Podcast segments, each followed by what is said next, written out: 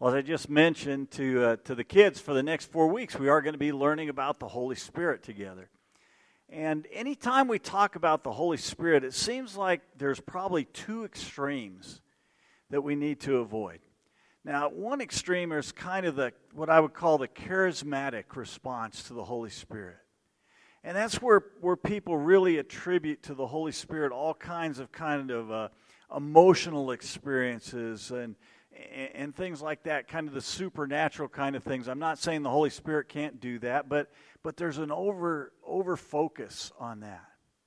And we see that in our culture. We've seen people like uh, faith healers, like Benny Hinn, who recently has been exposed by his nephew as a fraud. I mean, he claimed to be using the power of the Holy Spirit, but it really wasn't. Or I don't know how many of you remember this. I can remember back in the mid 90s, there was something called the Toronto Blessing and it was these people would go and they would they would fall down in the aisles and they would roll in the aisles and they would laugh out loud and and they would dance around and they would even bark like dogs and they claimed that that was the holy spirit working inside of them in their lives. And and what i find is if you kind of go to that extreme talking about the holy spirit is that the holy spirit just becomes kind of this this force that people try to hang on to for their, their own benefit, really, to bring attention to themselves rather than bring attention to God. Now, most of us probably tend to go towards the other extreme. And several years ago, I think about 2009, Francis Chan, who's a pastor, he wrote a book called The Forgotten God. And in there, he writes this about the Holy Spirit. And this is probably closer to where we are. This is the introduction. He says, You might think that calling the Holy Spirit the forgotten God is a bit extreme. Maybe you agree the church has focused too much attention elsewhere, but feel it is an exaggeration to say we have forgotten about the Holy Spirit. I don't think so. And um, he goes on to write some more about that. And I think that's probably the camp that we're most prone to fall into. And so as he begins to, to write in his book, he writes this about about probably where most of us tend to fall when it comes to the Holy Spirit. He said, From my perspective, the Holy Spirit is tragically neglected and for all practical purposes forgotten. Well, no evangelical would deny his existence. I'm willing to bet there are millions of churchgoers across America who cannot confidently say they have experienced his presence or action in their lives over the past year. And many of them do not believe they can. And I think that's probably true.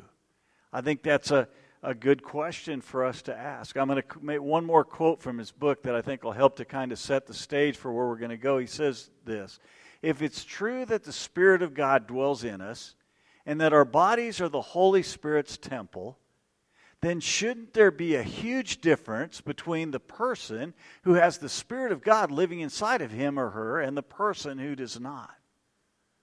That's probably a good question for us to ask, right, this morning? One that we ought to ponder. You know, is there really a difference in my life because the Holy Spirit dwells inside of me? Am I different than the whole world around me? And that's one of the things that we're going to talk about for these next four weeks as we as we talk about the Holy Spirit. Now, obviously, in four weeks, we're going to only be able to just barely touch on the Holy Spirit. We can't possibly tell you talk about everything there is to know about the Holy Spirit. But here's my goal for us in the 4 weeks. I don't want you to just leave at the end of 4 weeks with some more knowledge about the Holy Spirit. I want you to be able to experience him in your life in a fresh new way, maybe beyond anything that you've ever experienced before. So that's really the goal here. And this morning we're going to begin by talking about the presence of the Holy Spirit in our life. But before we do that, there's a couple of things that we need to do to kind of set the stage for that. There's, there's two important truths about the Holy Spirit that we need to understand. And, and if we don't get these at the outset, if we don't set this as the foundation, we're going to really have a hard time, I think, being able to apply the things that we're going to learn. So, two things about the Holy Spirit that are really true. Here's the, here's the first truth about Him He's 100% God. He's not a different God. He's not another kind of God. He's not only partially God, He is God.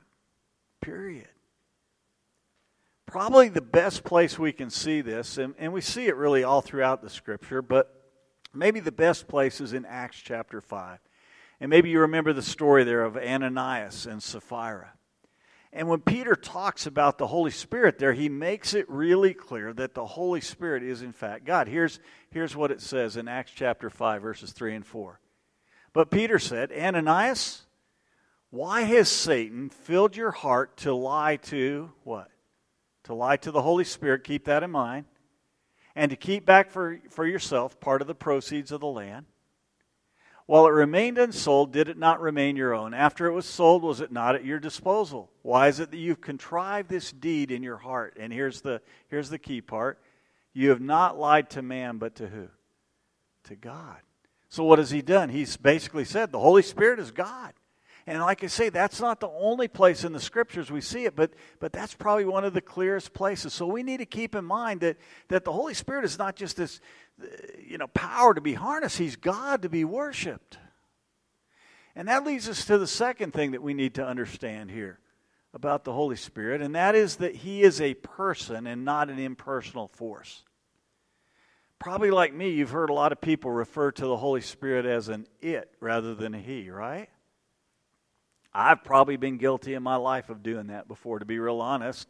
I try really hard not to. I, I might slip and do it even in this series. I'll try hard not to, but but the Holy Spirit is a person. He's someone that we can have a relationship with. He's not just this impersonal force that we can kind of harness for our own benefit. We see this in, in the book of Acts that, that uh, Simon, the sorcerer, he tried to do that. He, he thought the Holy Spirit was this, this force that he could that he could just harness. Here's, here's what we read in the book of Acts in chapter 8. It says, Now when Simon saw that the Spirit was given through the laying on of the apostles' hands, he offered them money, saying, Give me this power also, so that anyone on whom I lay my hands might receive the Holy Spirit. So he thought the Holy Spirit was something he could buy. It was some this force that he could use. He could make money off the Holy Spirit, which is really what he wanted to do. And, and we see, if you read the rest of the account, that Peter rebukes him very directly for this because that was, that was not the thing. So the Holy Spirit is a person with whom we can have a relationship. And that's going to be really the key, one of the keys to understanding the things that we're going to learn. It's going to be the key to understanding why it's so important that the Holy Spirit is present in our lives, as we're going to see this morning. This is probably a good place to address one more thing before we go on, and that's, that's the phrase the Holy Ghost. Most of you probably heard that. If you use the King James Bible, you will find that is the term that is used in the New Testament 90 times to refer to the Holy Spirit. It refers to him as the, the Holy Ghost. And um, it's kind of interesting that that term is never used in the Old Testament in the King James Version, but in the New Testament, that's how he's referred to. Here's the thing back when the, the, the King James translation was done, back in the 17th century, the word ghost had a different meaning than we have that it has today. It essentially referred to the essence of a living person. It's probably much closer to the way we use the word spirit today, right? We would talk about a person's spirit as the essence of, of who they are. But that's what the word ghost meant back then. Now, obviously, today it means something else, right? We hear the word ghost, what do you think of? You think of a dead person. You think of a, of an apparition, maybe a paranormal experience or a demonic apparition or Casper the Friendly Ghost, you know.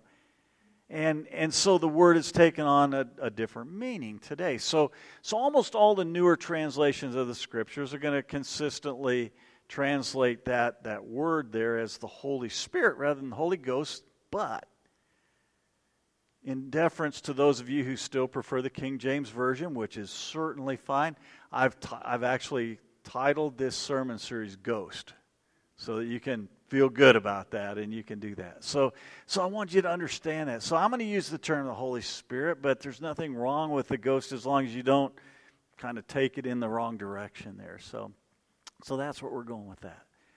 So so let's take a look at what the Bible teaches us about the about the Holy Spirit and His presence in our life. And you're going to need to either keep your Bibles handy or this is where having a, a, a digital device probably comes in handy because it's easier to, to kind of skip around, or you can just look at the verses up on the screen if that's easier too.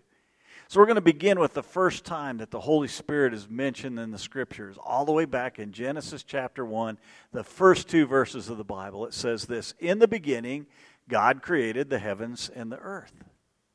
The earth was without form and void, and the darkness was over the face of the deep, and the Spirit of God was hovering over the face of the water. So we know right away, once again, we see the Spirit is God.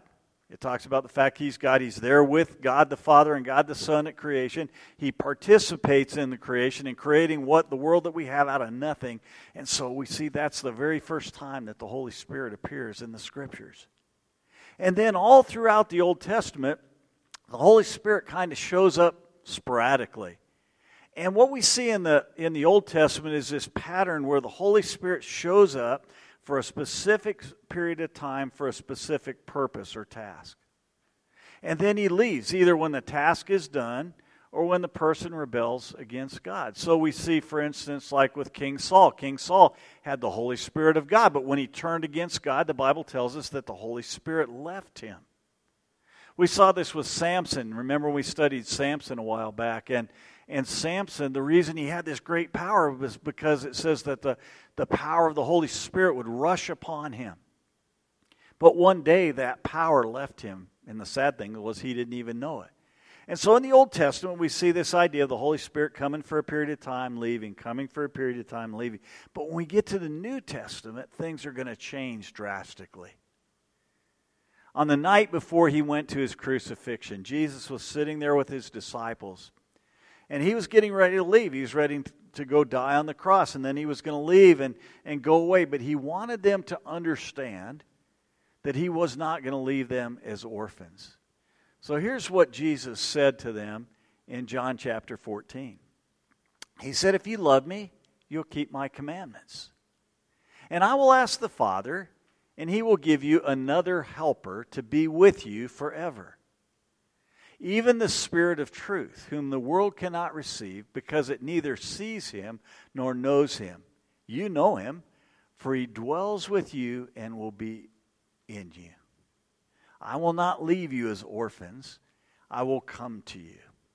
Now, what I'm going to do here is I, am going to take some of these passages that we're going to look at and, and pull some little pieces out of them. Then I'm going to come back at the end and kind of summarize all the things that we learn and then make an application to our everyday lives. So, so let's begin with this passage. And, and the first thing we see here is this phrase he uses. He talks about, I will send you another helper. Now, the word another there means another of the same kind. There's another Greek word that he could have used that would have meant another of a different kind. But what he's saying here, what he's implying, is that the Holy Spirit is going to function in the lives of the disciples in a way that's very similar to the way that Jesus has functioned with them while he's been there on this earth. So he's going to send another helper, one of the same kind, another of the same kind. And then there's the word helper. This is a really key word. Jesus uses this word, I, I, think, on purpose. If, if you're familiar at all with Greek, it's the word parakletos. We get our word paraclete from it. Some translations even use that word. But it's a word that literally means a compound word that literally means one who comes alongside of another. And that's what he's saying here. The Holy Spirit is going to come alongside you. Remember, he started out there, he says, Obey my commands. And he understood that the disciples, including us, that we can't do that on our own. So he says, What I'm going to do is I'm going to send you this helper. I'm going to send you someone who comes alongside you. In classical Greek, it was even used to describe a lawyer who would come alongside someone in court to, to plead their case for him. And he says, That's what I'm going to do. I'm going to send you a helper, someone who's going to help you to be able to obey my commands, because I know you can't do it on your own. He also says that that helper, when he sends me, he says that helper is going to be with you forever. And that's really important because it indicates to us that, that the presence of the Holy Spirit in our life is permanent. Unlike in the Old Testament, where the Holy Spirit would come for a period of time and leave, come for a period of time and leave, the Holy Spirit is going to be permanently in the lives of those who put their faith in Jesus Christ, as we'll see in just a few moments. Then the next thing we see here is the, the phrase he used here. He says that um, the Holy Spirit would dwell with them and be in them. Now, the word dwell is a really important word here. It's a word that literally means to remain or to abide. And so what he's saying that the Holy Spirit's not going to leave you. Again, it's it's reinforcing that idea of permanence in our life. That he's not going to leave us. And he says it's to, he's going to be in you. Now, Paul, when he writes his letter to the church in Corinth, he, he reinforces some of these same ideas. And so in chapter 3 of that letter, he writes this Do you not know that you are God's temple and that God's Spirit dwells in you? Same word, right? No, this is a little different word than we saw that Jesus used. It's the word. This word "dwell" literally means to um, to take up residence in a house. It comes from the Greek word for house. And so the idea here is it's, again, it's permanent residence. It's the Holy Spirit's not coming as a renter, He's coming to, to take up permanent residence in our life. And then Paul reinforces that a little later in the, in the same letter when we get towards the end of the letter in chapter or a little a couple chapters later chapter 6 he says this do you not know that your body is a temple of the holy spirit within you whom you have from god so once again he refers to this idea that the holy spirit is going to come to us and he's going to take up dwelling in our lives and so we, we see some, some important things here about the Holy Spirit of God that come from both what Jesus says and what Paul writes. The next passage I want to take us to is one that you should be familiar with if you've been doing the, uh, the our uh, quarterly Bible reading. This would have been your reading this week on Monday, and it's from Ephesians chapter 1. And here Paul is going to give us some really important information about exactly when the Holy Spirit comes to, uh, to dwell in our lives and how that happens. And here's what Paul writes In him, you all, in, in him, speaking of Jesus, you also, when you heard the word of truth, the gospel of your salvation, and believed, that's going to be a key word. I'll come back to that in a moment. In him were sealed, and that's also an important verb there, with the promised Holy Spirit, who is the guarantee of our inheritance until we acquire possession of it to the praise of his glory. Now, before I kind of pick apart some important uh, important parts of this passage, I want to briefly mention something that you guys may have heard about. It's something that you probably run across sometimes. This passage completely does away with that idea, but, but it's something that's out there that you're going to hear about. So I want to kind of address it. And it's this whole idea of what some people would call the, the second blessing or the second work of grace. And what these people believe, those that would hold on to that, believe that that at salvation, at the time somebody puts their faith in Jesus Christ, that they get the Holy Spirit. But then there are some like super mature Christians. And these super mature Christians, they have a second experience, which is called usually the baptism of the Holy Spirit, when they get like more of the Holy Spirit into their lives. And that usually that's evidenced by speaking in tongues. That's how you can tell that someone has this, this second blessing or this second work of grace. Now, I don't think the scripture supports that at all, and we're going to see that here in just a moment as we kind of look at this, this verse some more. But it's out there. And so you need to be aware of that. Now, at the la- in the last sermon in this series, I'm going to be talking about being filled with the Holy Spirit. And it is true that, that we can be filled with the Holy Spirit, but that's different than the baptism of the Holy Spirit or this idea of the second thing. It's more of an ongoing process by which we allow the Holy Spirit to work in our lives. We get all, as we'll talk about in a moment, we get all the Holy Spirit we're going to get at the very moment that we put our faith in Jesus. I mean, if we go back to these verses in Ephesians chapter 1, that's really clear. He says that at the moment that a person has believed, that's a in Greek, this is what's called an aorist verb. And an aorist verb just means that it's something that took place in the past, one moment in time. And he says, at that moment of time, he said the person also received the Holy Spirit, that the Holy Spirit came to dwell in their lives. Again, it's a it's a past tense, it's an aorist verb. It happened at one time in the past. So that means that at the moment that we believe in Jesus, and we've talked about what belief means, it's more than just believing a set of facts in your mind. It's it's trusting in Jesus to the point that it changes your life. At that very moment that that happens, we get the Holy Spirit. We get all the Holy Spirit we're ever going to get. Now, we can, as we'll talk about, we can quench the Holy Spirit. We can keep him from operating in our lives.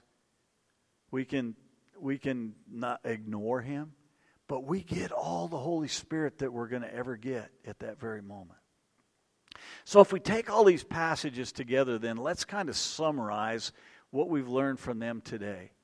And there's really three things that I want us to do. Here's the first thing that I want us to understand that every disciple of Jesus receives the Holy Spirit at the moment of placing one's faith in Jesus.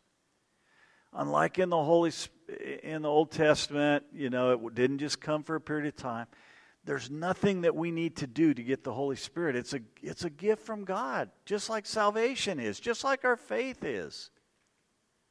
We don't have to do anything special. That, that's part of the deal. When we put our faith in Jesus Christ, we get the Holy Spirit, and we get all the Holy Spirit at that time.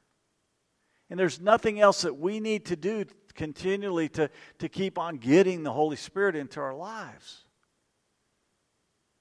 The second thing that we need to understand here this morning is this that from that moment, the Holy Spirit dwells permanently in that person's life. Just like you don't do anything to get the Holy Spirit, you don't have to pray some prayer, you don't have to do something, you don't have to earn it. You also can't lose the Holy Spirit either. If you're a genuine disciple of Jesus Christ, if you genuinely put your faith in Him, these passages have made it really clear that the Holy Spirit comes to dwell permanently in our lives. It says that He comes to dwell there forever, that He comes to take up residence. He's not just renting, He's not just passing through. So He's there permanently. The third thing we see here is that the Holy Spirit is a helper, not a dictator. Remember, we talked about that? He comes alongside of us, He's there to help us. But the Holy Spirit will never force us to listen to Him. He will never force us to do what He guides us to do in our lives. As a matter of fact, as we'll find out more in the coming weeks, to actually understand the guidance of the Holy Spirit, it takes some work on our part. It takes us actually getting quiet enough to listen to the Holy Spirit. Because often his leadings are, are gentle, they're quiet. The Holy Spirit doesn't really operate with a two by four to hit us over the head. I mean, once in a while, I suppose he does. But that's not his normal mode of operation. He comes alongside us, he's our helper to help us to obey the commands of Jesus Christ.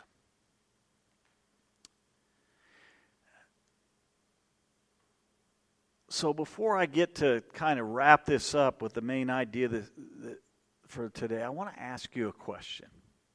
How many of you here, while you're living here on earth, would love to have Jesus walking right beside you day by day in your life? Yeah. That'd be pretty cool, wouldn't it?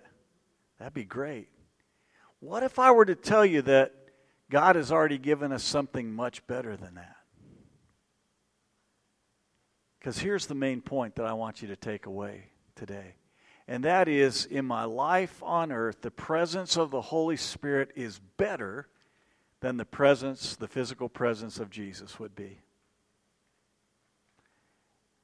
Now, some of you think I've gone crazy now, probably.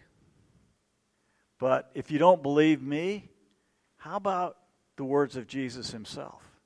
Here's what Jesus said in John chapter 16 Nevertheless, I tell you the truth. It is to your advantage that I go away. For if I do not go away, the Helper will not come to you. But if I go, I will send him to you. Jesus says it's to your advantage that I go away. Because when I go, I'm going to send the Holy Spirit to be that helper to walk alongside you. And really, if we think about it for a while, we can understand why Jesus would say that, right? I mean, think about it. Well, Jesus was here on this earth, and he chose to, to dwell in a physical body. He was limited by that physical body, right? He could only be in one place at one time. So even in the in the three years or three and a half years that he ministered here on earth, he couldn't be with all, even a small group like the 12 apostles. He couldn't be with all of them all the time. He couldn't even be with his inner circle of Peter and James and John. He wasn't with them all the time. He, he couldn't possibly do that. Sometimes he would go away to pray. Sometimes he would, you know, go off by himself. And so he wasn't with them every moment of every day because he was limited by a physical body. But the Holy Spirit is not limited by a physical body because the Holy Spirit is spirit.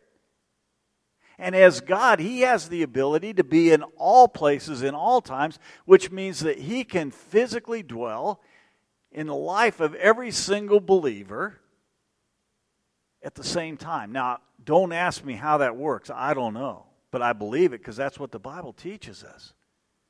Because He's God, He can do that.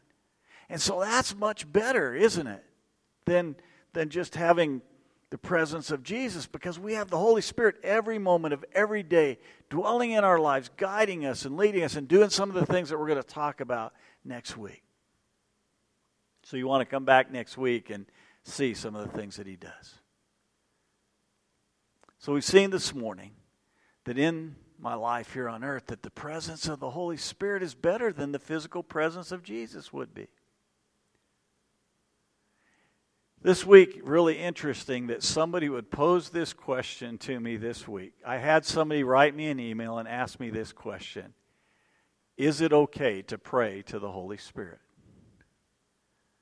I don't know if you really thought about that. I, it's something I've thought about, I guess, a little bit, but not in detail. So I know not everyone might agree with my answer, but here's what I told this person said, Well, first of all, we know that the Holy Spirit's a person who wants to have a relationship with us. And I don't know about you, but when I have a relationship with someone, I, I like to have a conversation with them. I like to talk to them, right? And, and isn't that what prayer is? It's, it's talking. So I think makes sense.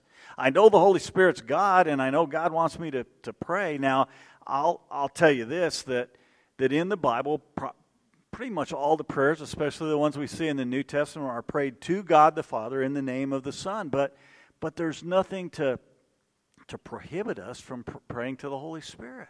We don't see any specific examples, but we don't see any prohibitions either. So, based on what I know about the nature of the Holy Spirit, it seems to me like praying to the Holy Spirit is fine. And I think it's especially true when it comes to the role that He takes in our life, which, again, we're going to talk about next week. So here's how I want to wrap up our time this morning. For those of you who have put your faith in Jesus Christ already, I hope you understand that beyond a doubt, right now, that the Holy Spirit is dwelling in your life. That He's there permanently, that He's come there to help you to obey the commands of Jesus Christ. And so, just a moment as we pray, I want you to take just a few moments to thank Him for His presence in your life and ask Him to help you to follow him as he guides you in your life.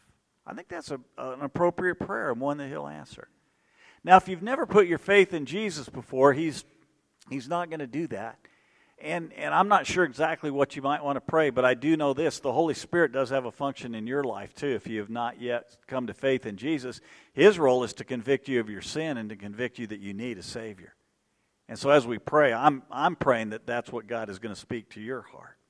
So let's go ahead, just bow your head, close your eyes for just a moment, even if you're with us at home. Encourage you to do that and, and just pray and take a moment to thank the Holy Spirit for his presence in your life.